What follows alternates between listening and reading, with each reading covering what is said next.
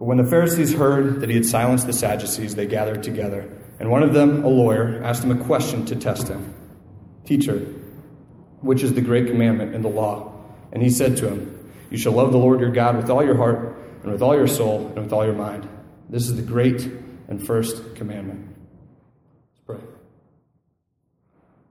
God, we come before you right now, um, humbled uh, silent. Thank you so much for meeting us here. Uh, thank you for that time of praise and, and singing your, your joy, your love.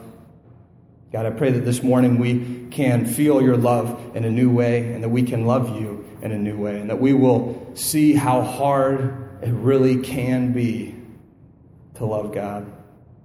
But despite how hard it is, it is always worth it and so much more. God, I pray we'll be rejuvenated as we kick off this new year this morning. We love you, Jesus, and it's in your name we pray. Amen. You can be seated.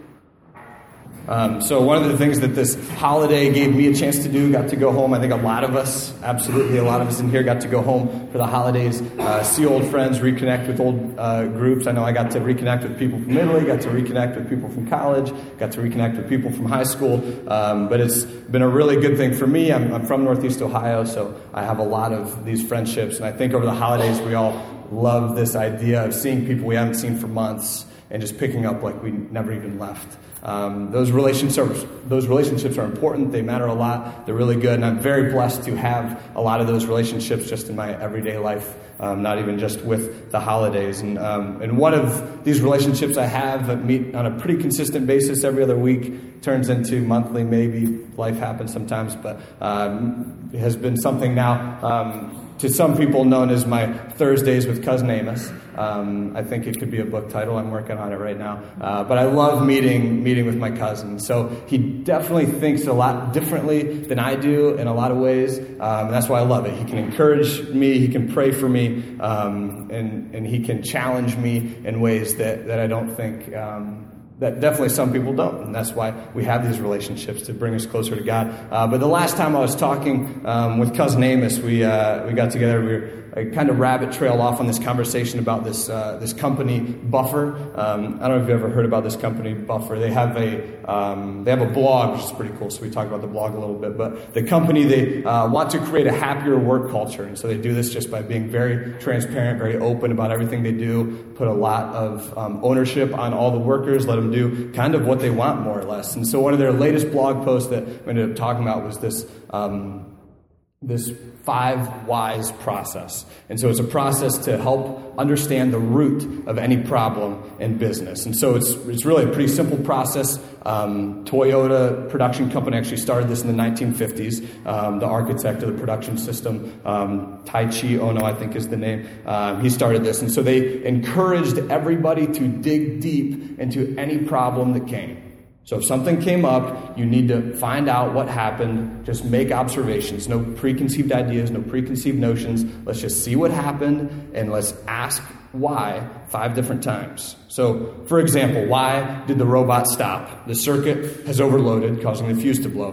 Why is the circuit overloaded? There was insufficient lubrication on the bearings, so they locked up. Why was there insufficient lubrication on the bearings? The oil pump on the robot was not circulating sufficient oil. Why was it not circulating sufficient oil? It was clogged with metal shavings. Why was it clogged with metal shavings? Because there's no filter on the pump. Very simple. It's very elementary, easy concept. I hear five year olds do this all the time. Why? Why? Why? They always ask why. It's really annoying. Um, but it can actually be a pretty effective, effective thing. And so Buffer utilizes this. They meet together with everybody. Um, they have a leader that asks these five whys, and, and, they dig deep into, into some of these questions to get to the main idea. Um, so this morning, I actually want to utilize this five whys process as we approach um, what most of your Bibles probably have titled here as the Great Commandment.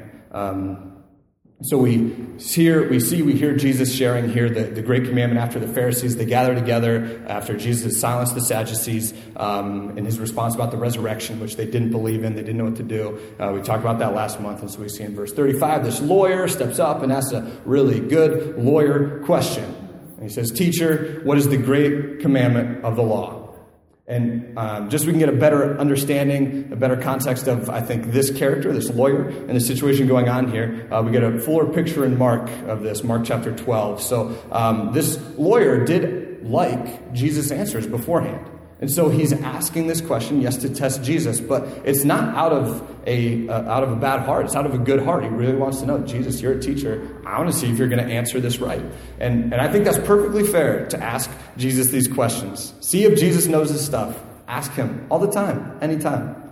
I think you'll like his answer. He'll always give you one. Um, and the lawyer here receives an answer that he likes as well. Mark 12, verses 32 to 34. And the scribe said to him, You are right, teacher, upon the same answer that um, we read from Matthew here. You are right, teacher. You have truly said that he is one, and there is no other besides him. And to love him with all the heart, and with all the understanding, and with all the strength, and to love one's neighbor as oneself, is much more than all whole burnt offerings and sacrifices. And when Jesus saw that he answered wisely, he said to him, You are not far from the kingdom of God. And after that, no one dared to ask him any more questions. So I like this from the lawyer. I like that we see him asking with an honest heart. And I think he's looking for this particular answer that Jesus gave. He says, Yeah, you're right. Jesus, that is a good answer. Um, so, this first part of the answer is all we're going to look at today. Next week, we'll look at the second part um, about loving your neighbor as well. So, the great commandment, the answer that Jesus gives here back in Matthew 22 you shall love the Lord your God with all your heart, with all your soul, and with all your mind. This is the great and first commandment. So, this is the answer that Jesus gives. This is the great commandment, the good, wise answer. It's a hard thing to do, though, to love God. It's really hard. It seems so easy, um, but it's not easy at all. And so, if there's something that I want to think about on Wednesday, midway through the week, oh, yeah, I forgot I was at church and somebody talked. I don't know. If there's one thing I want you to remember about that, it's that loving God is not an easy thing.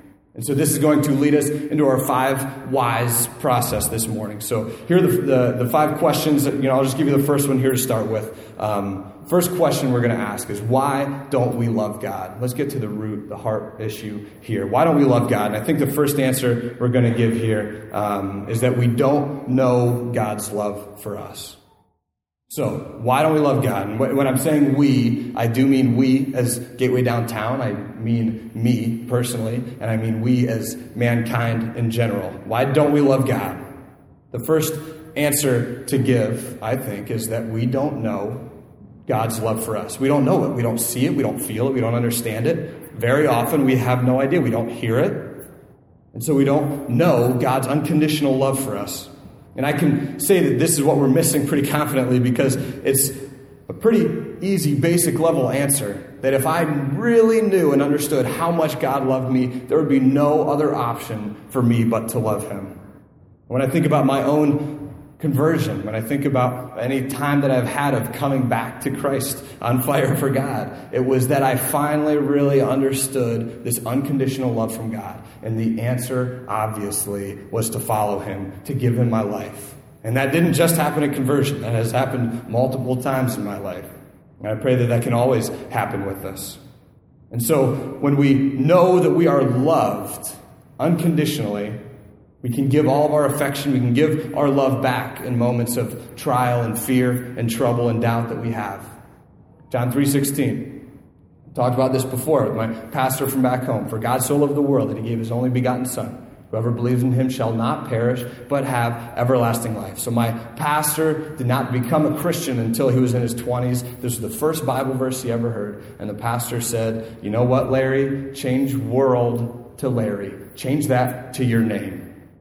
And I've always remembered that. For God so loved Philip that he gave his only begotten son. Put your name there. For God so loved blank. Put your name in there. That's how much God loved you. He sent Jesus to die for you. That's how much he loves us. And um, I mentioned I had a chance to catch up with people where I'm originally from. Um, football is non existent, basketball is absolutely king where I'm from, so I love basketball, play it all the time. Um, don't let the hair and beard fool you. I actually have a little bit of game. Still need to play some people, but, uh, but love playing basketball. And it's something that a lot of my friends did as well. So, some friends from college actually drove down to my hometown. We played some pickup basketball, and now that we're old men, it hurts a lot to play basketball for hours. So after we finished playing basketball, we went back to my one friend's house. There were three of us guys that aren't married. Went back to our married friend's house. He has two kids. One's three, one's four. So uh, the single scrubs, we all just crashed on his living room, um, and then you know he and his wife are sleeping in their bed, which is attached to the living room. And then on the other side is the kids' room. Um, you know, daughter son, three and four, um, over there. So falling asleep, and I was obviously dead tired. Playing for hours not good for this body. And um, and in the middle of the night, I hear this noise, um, and it and it scared me because it was one of those. I sleep really well, so when I woke up, I had no idea where I was. I heard this this like screaming, and it freaked me out. And then I finally got my bearings. I realized what was going on. Um, I realized it was his daughter Hope. She had walked over and she was just standing like right next to my head, just crying. And it freaked me out. But I realized then I'm realizing what's happening, and she's saying something. She just says, I want my daddy. I want my daddy. I want my daddy. Cry, cry, sob, sob, tear, tear. I want my daddy. And so I, I felt like just throwing her into the room because I just wanted to go back to bed. Um, but then at the same time, I did, I did realize how, how beautiful this was and how this is something that I did when I was a kid. You know, when you know that you are loved unconditionally by your daddy, when you're scared when something happens, you just say, I just want my daddy. That's what I want. That's what I want to do. So that's what she did. She went into their room. Um, I fell, fell asleep pretty quickly. I'm guessing she gave him a hug, felt love, got a hug, and, and went to sleep and felt safe, felt comforted. And that happens because, again, she knows the love of her father. And I don't think I need to make these connections for us, but that's where I want us to be in 2015. Just, I want my daddy. Something's hard, you're struggling with something. I want my daddy. Know that you are loved unconditionally. John 15, verses 9 to 11. As the Father has loved me, so have I loved you. Abide in my love, Jesus says. If you keep my commandments, you will abide in my love, just as I have kept my Father's commandments and abide in his love. These things I have spoken to you, that my joy may be in you and that your joy may be full. So Jesus loves us in the exact same way that the Father has loved the Son. That is perfect love from the Trinity. We've talked about that before. And this allows our joy then to be full. Full joy in Cleveland for you now. It can happen. It's a great way to start this new year. Know that you are loved by God. By knowing this, I think it allows us in turn to love God.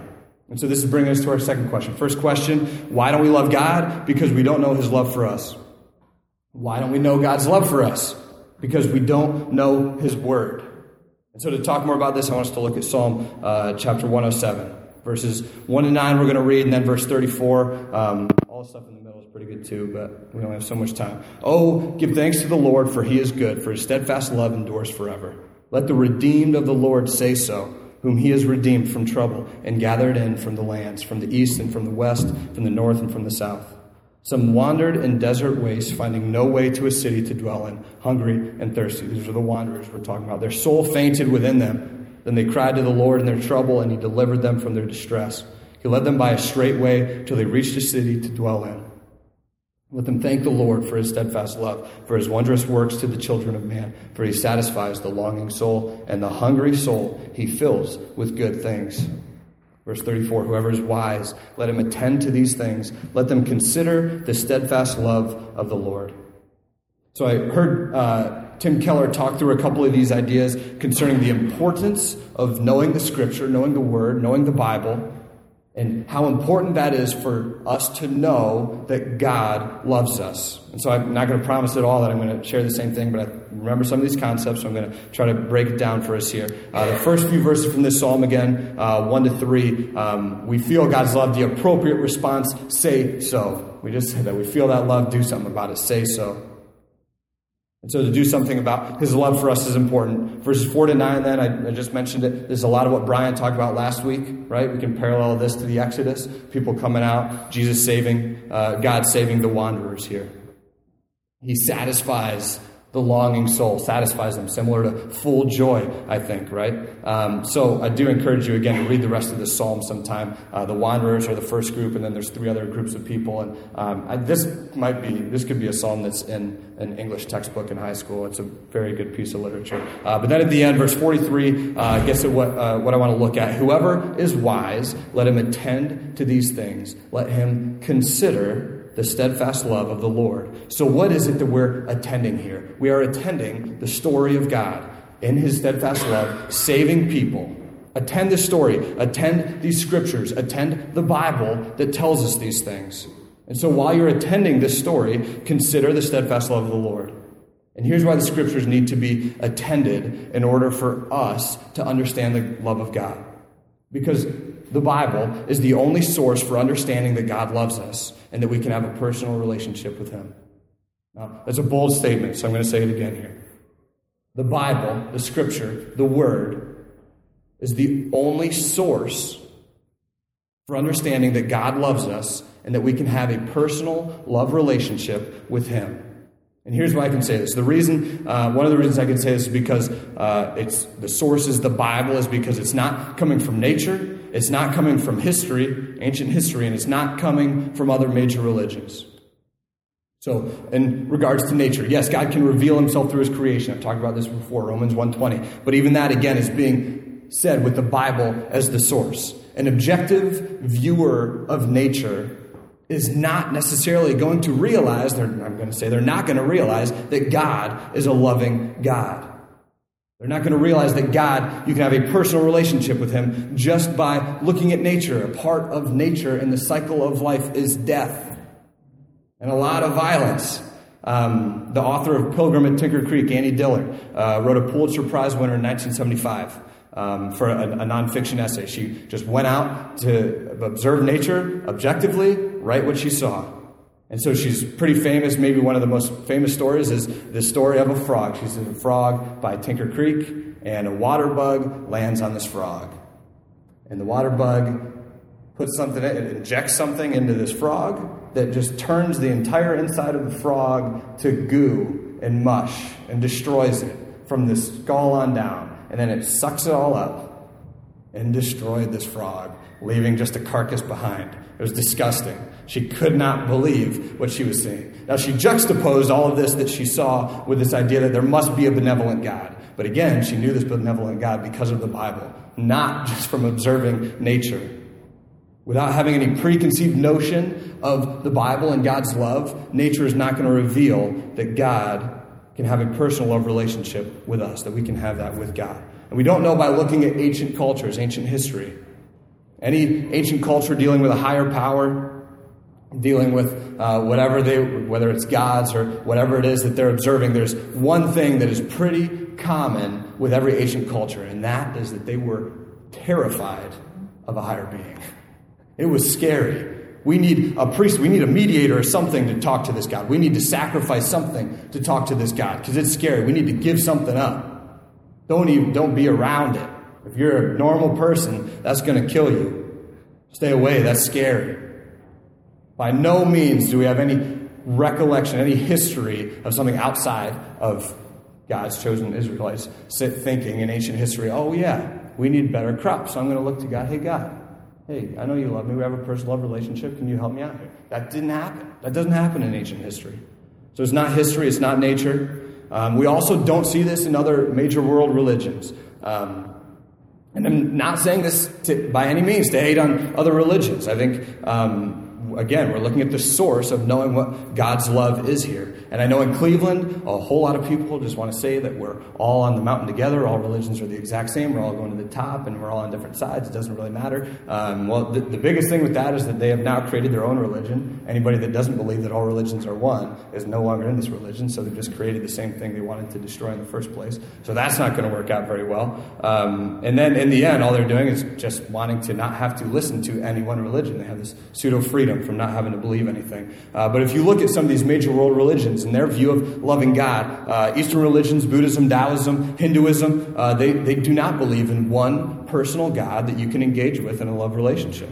And actually, to reach enlightenment, you need to remove yourself from this idea that you have love. You need to separate yourself in order to get to enlightenment. You need to separate yourself from everything. It's very opposite of a personal love relationship with God.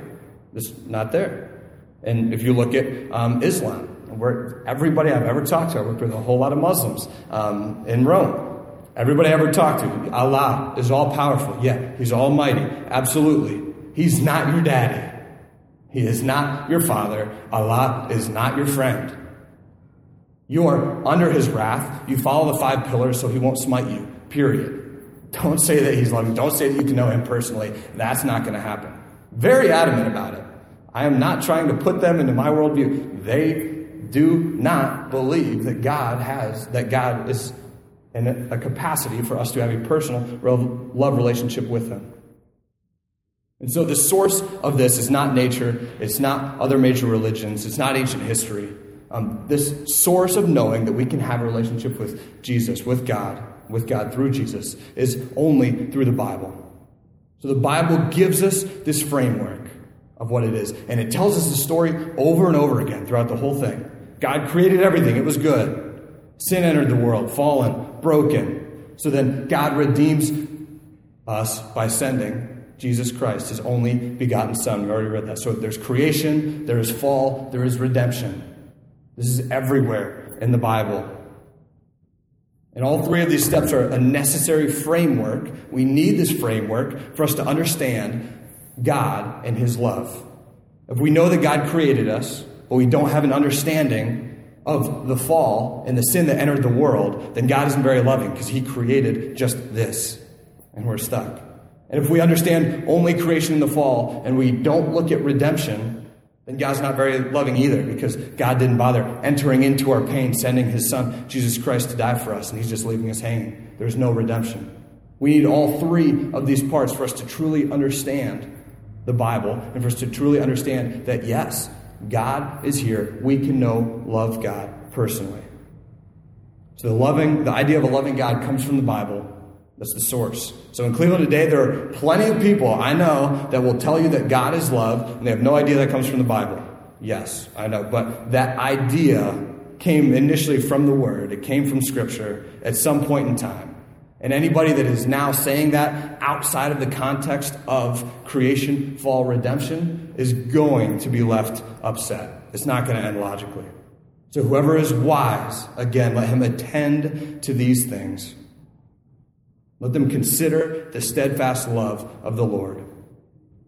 So, what happens when you are considering the Scripture, when you're considering the Bible, when you're considering the Word? I think you'll understand better God's love for you. Once you understand God's love for you, again, you'll be one step closer to this problem that we have of not loving God. So, the first question why don't we love God? We don't know God's love for us. Second question why don't we know God's love for us?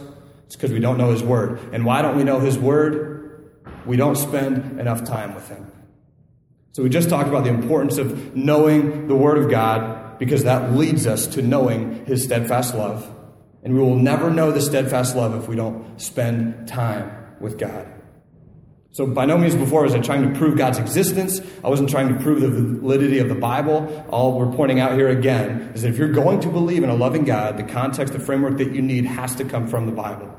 So, you need to know His Word. And in order for you to know His Word, you need to spend time with Him.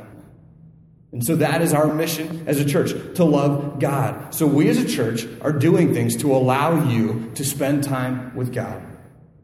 And so my prayer is that you as a member, that you as an attendee, as a guest, whatever you are, that you will be in a position through Gateway Downtown to spend time with God.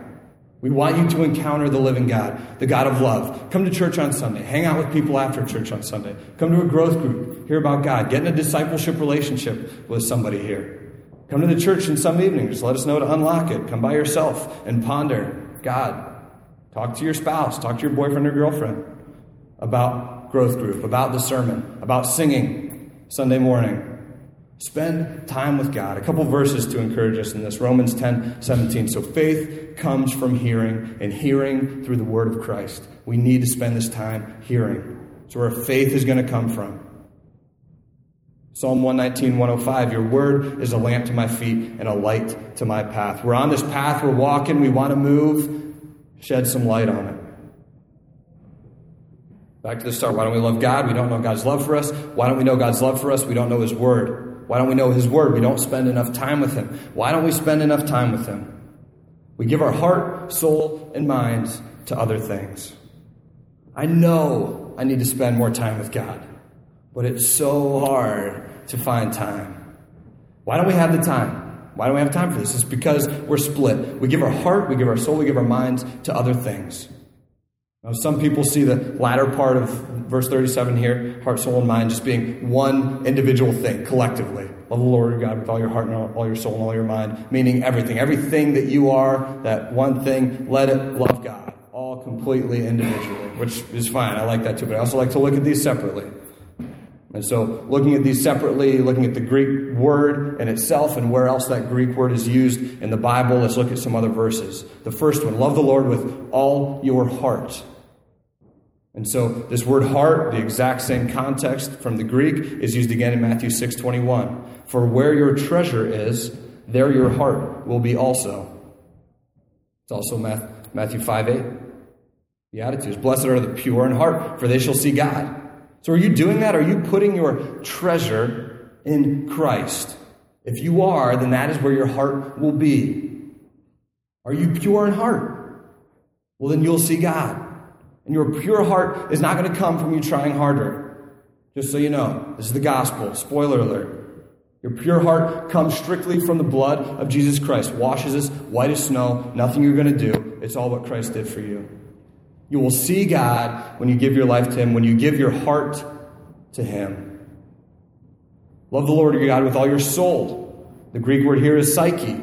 So, psyche is used very synonymously with life in the New Testament.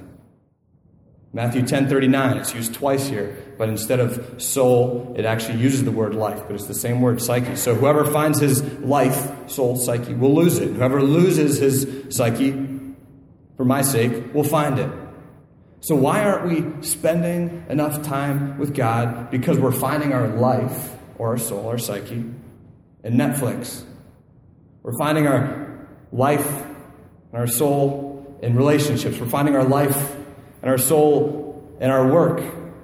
We're finding our soul, our life, our psyche on West 25th Street. We're finding our soul on East 4th. We're finding our soul at Progressive. Finding our soul at OH. Thank you. But still, not necessarily the best thing. Sorry about that. Set you up for failure there. Um, but this is what we do. We split ourselves. We're giving our life, we're giving our soul, giving our psyche up to other things. We need to not do that. If you find your life and your soul in those things, then you're going to lose it.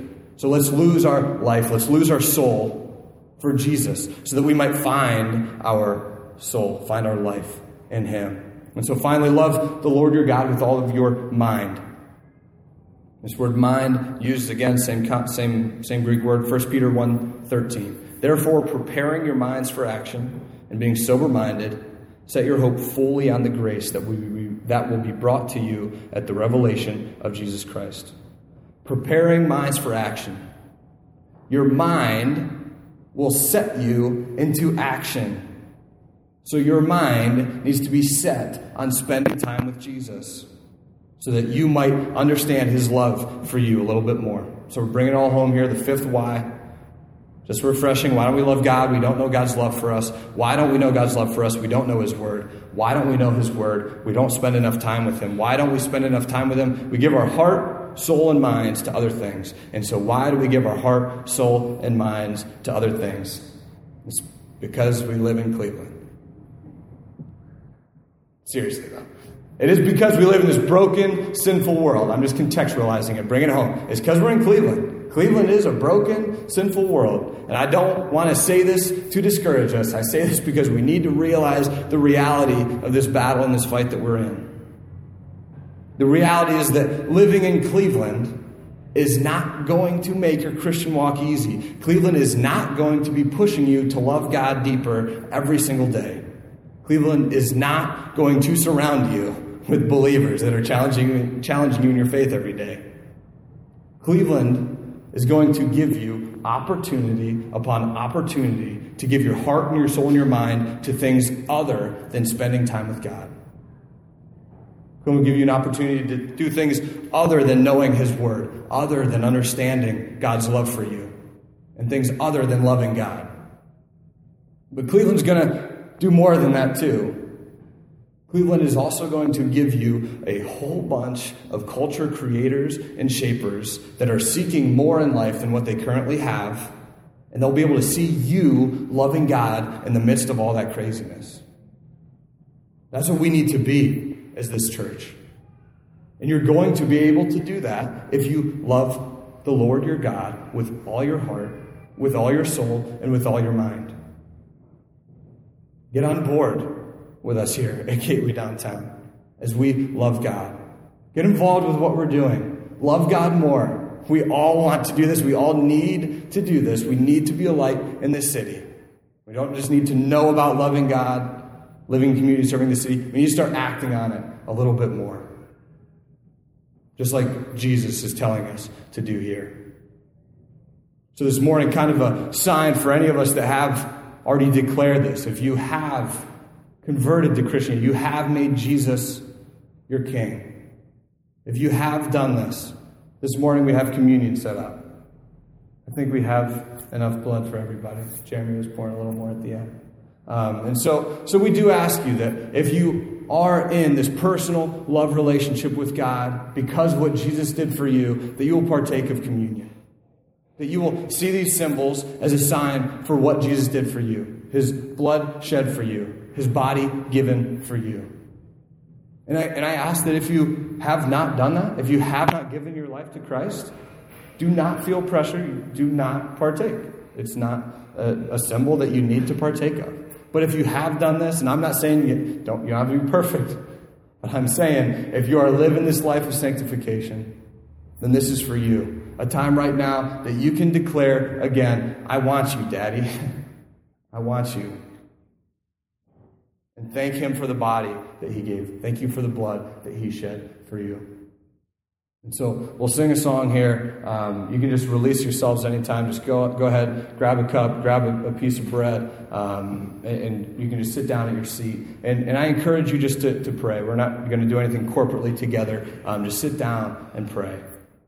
Think about this blood that was shed for you. Think about this body that was given for you. Thank God for what He has done for you. Let's pray before getting into communion. God, thank you for your word. Thank you for scripture. Thank you for our ability to learn about you through that. And thank you, God, for being a personal, loving God that we can feel, that we can know, that we can understand moment by moment, every moment of every day, if we just listen. Thank you for speaking to us. Thank you for talking to us. God, I pray that you will light us on fire to want you, Daddy. That we can come to you in times of need, in times of struggle, in times of pain, in times of hardship, in times of distraction, in times of everything that we might be going through in Cleveland. That we can love you, and that God, by us loving you, people might see that somehow through our brokenness. God, I pray right now that you will be with each one of us as we partake of communion, that we will grow closer to you through this. Thank you so much for everything that you do for us. We love you, Jesus. Amen.